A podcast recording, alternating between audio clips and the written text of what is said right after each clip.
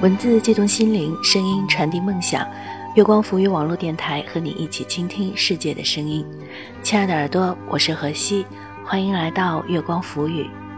随着国庆长假的寿终正寝，一年几度的朋友圈杯摄影大赛也暂时告一段落。神通广大的朋友们顶着变幻莫测的天气和摩肩擦踵的人流，使尽浑身解数将旅途的点滴跃然圈中。有人以四十五度角仰望碧海蓝天，有人对着异域美食忘情垂涎，有人与牛羊嬉戏何其乐哉，有人莺歌燕舞放浪形骸，有人独自行走意图逃离尘世，有人赞颂风土人情暗讽世间黑暗，甚至酒店房卡、机票、景区门票等物件也成为他们标榜自我的利器。而他们的配语也通常千篇一律：生活不止眼前的苟且，还有诗和远方。可是，当你们在炫耀诗和远方的时候，有没有想到你们的父母尚在苟且？今天荷西给耳朵们带来的这篇文章来自真情贾瑞：父母尚在苟且，你却在炫耀诗和远方。耳朵们可以在新浪微博关注“月光赋予网络电台”，第一时间听到我们的最新节目。微信关注“城里月光”，独家微信彩蛋为你带来不一样的精彩。登录官网三 w 点 i m o o n f m 点 com，聆听我们更多节目内容。你也可以关注我的新浪微博“河西 L E E”，几何的河，夕阳的西，来和我分享你的心情。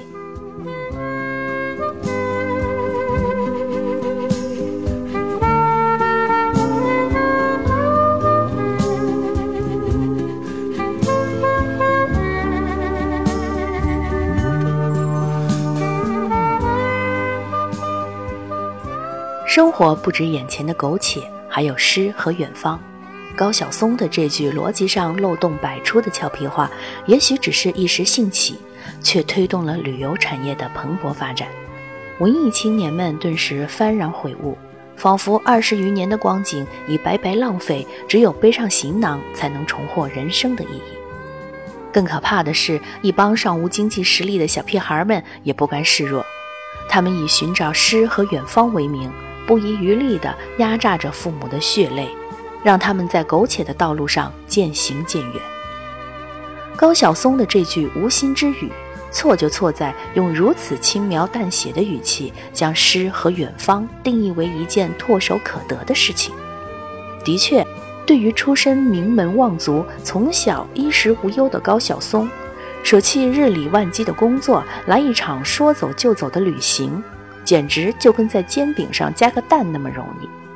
但对于普罗大众，舍弃苟且就意味着降薪失业，意味着住地下室和吃泡面，而诗和远方就像是沾满蜜糖的毒药，一时痛快的背后却是长时间的痛心疾首。何况诗和远方不是免费供应，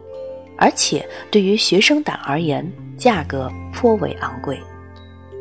我身边不乏出身权贵的二代们，他们从小就周游列国，旅游花费和家族资产相比，简直是九牛一毛。这是他们与生俱来的生活方式，自然不以平头论足。也有一些人，他们家境平凡，却也饱览祖国大好河山，但在他们行万里路的背后，却是通宵达旦的兼职赚钱。这种自强不息的精神。更令人心生敬佩，但也有一些人，他们家境一般，却懒于自我奋斗，看到别人游山玩水，却心生羡艳，一种他们有的我也必须要有的心态根深蒂固，但无奈囊中羞涩，只能义正言辞地向父母伸手要钱，并美其名曰生活不止眼前的苟且，还有诗和远方，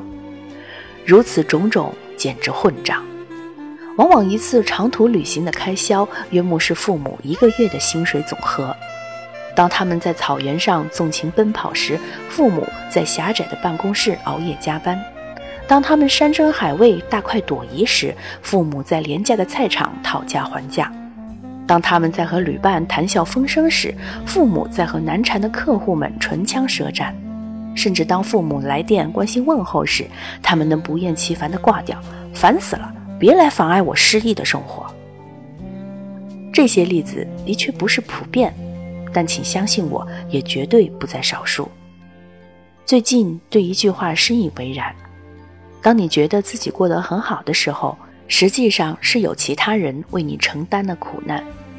对于学生党来说，除了最爱我们的父母，没有人会为其如此不计条件的付出。他们为了我们的诗和远方，宁愿一辈子苟且下去。即使心存芥蒂，也不会有半句怨言。希望你我能够及时悬崖勒马，不要让所谓的诗和远方成为压倒父母的最后一根稻草。而实际上，只有真正经历过苟且，才能体味诗和远方的真正价值。记得大一下学期，看见身边的朋友都玩起了单反，卯足劲头想要买一个，父母提出要帮我全资购买。我毅然决然地拒绝，因为这等个人兴趣的花销，若再让父母破费，简直太不像话。于是我写了三个月的软文，将自认为清冽脱俗的文笔去包装那等胭脂俗粉，简直是将文人的尊严丢到地上任人践踏。但所幸我忍受了下去，终于买到了那梦寐以求的相机。拆开包装盒的那一刻，简直是我的第一个人生巅峰，而此前的苟且和卑微，仿佛是为了这一刻的耀眼光芒攒聚能量。真正的正能量，不是视苟且为一生仇敌，费尽心思将其抛之脑后，而是能够在夜以继日的苟且中茁壮成长，使自己在拥抱诗和远方的时候，能够多一份理直气壮。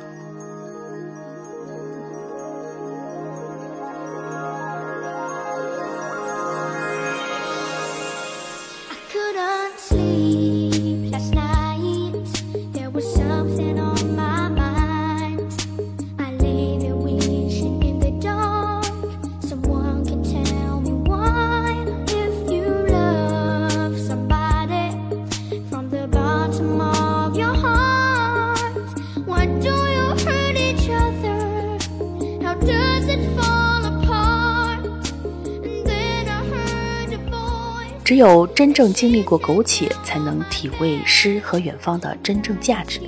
如果你也想来一场说走就走的旅行，那么请付出自己的劳动，那样换来的旅行才有它真正的意义。如果想听到更多我们的精彩节目，可以登录我们的官网三 w 点 i m o o n f m 点 com。新浪微博关注“月光浮语网络电台”，第一时间听到我们的最新节目。微信关注“城内月光”，独家微信彩蛋为你带来不一样的精彩。你也可以关注我的新浪微博“河西 L E E”，几何的河，夕阳的西。我是河西，期待与你下一次的相遇。再见。